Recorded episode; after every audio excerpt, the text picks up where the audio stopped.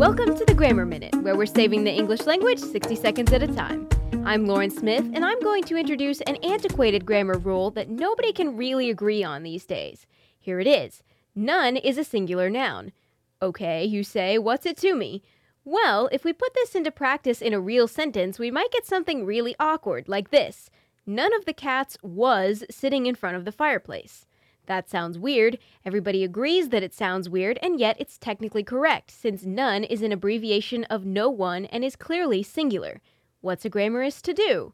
Fortunately, the incorrect plural verb has worked its way so deeply into everyday speech that it is now officially accepted as correct. You can say, none of the cats are, and no one will think twice about it. But now that I've told you this rule, I bet you'll think twice the next time you use none in a sentence. That's your Grammar Minute. For more tips and tricks, visit thegrammarminute.com.